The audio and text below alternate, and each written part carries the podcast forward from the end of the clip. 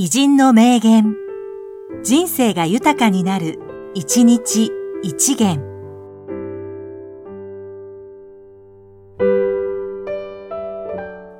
いちがつじゅうににち、深作欣二、映画監督、脚本家。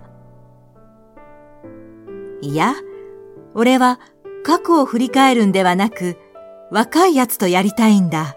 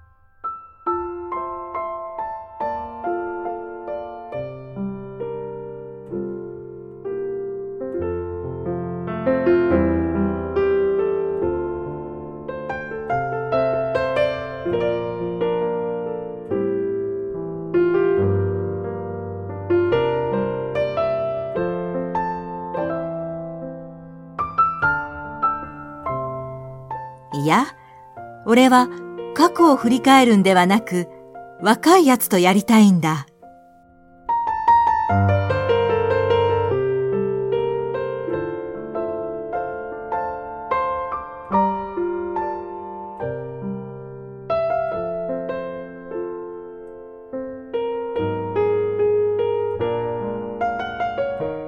この番組は、提供、久常圭一。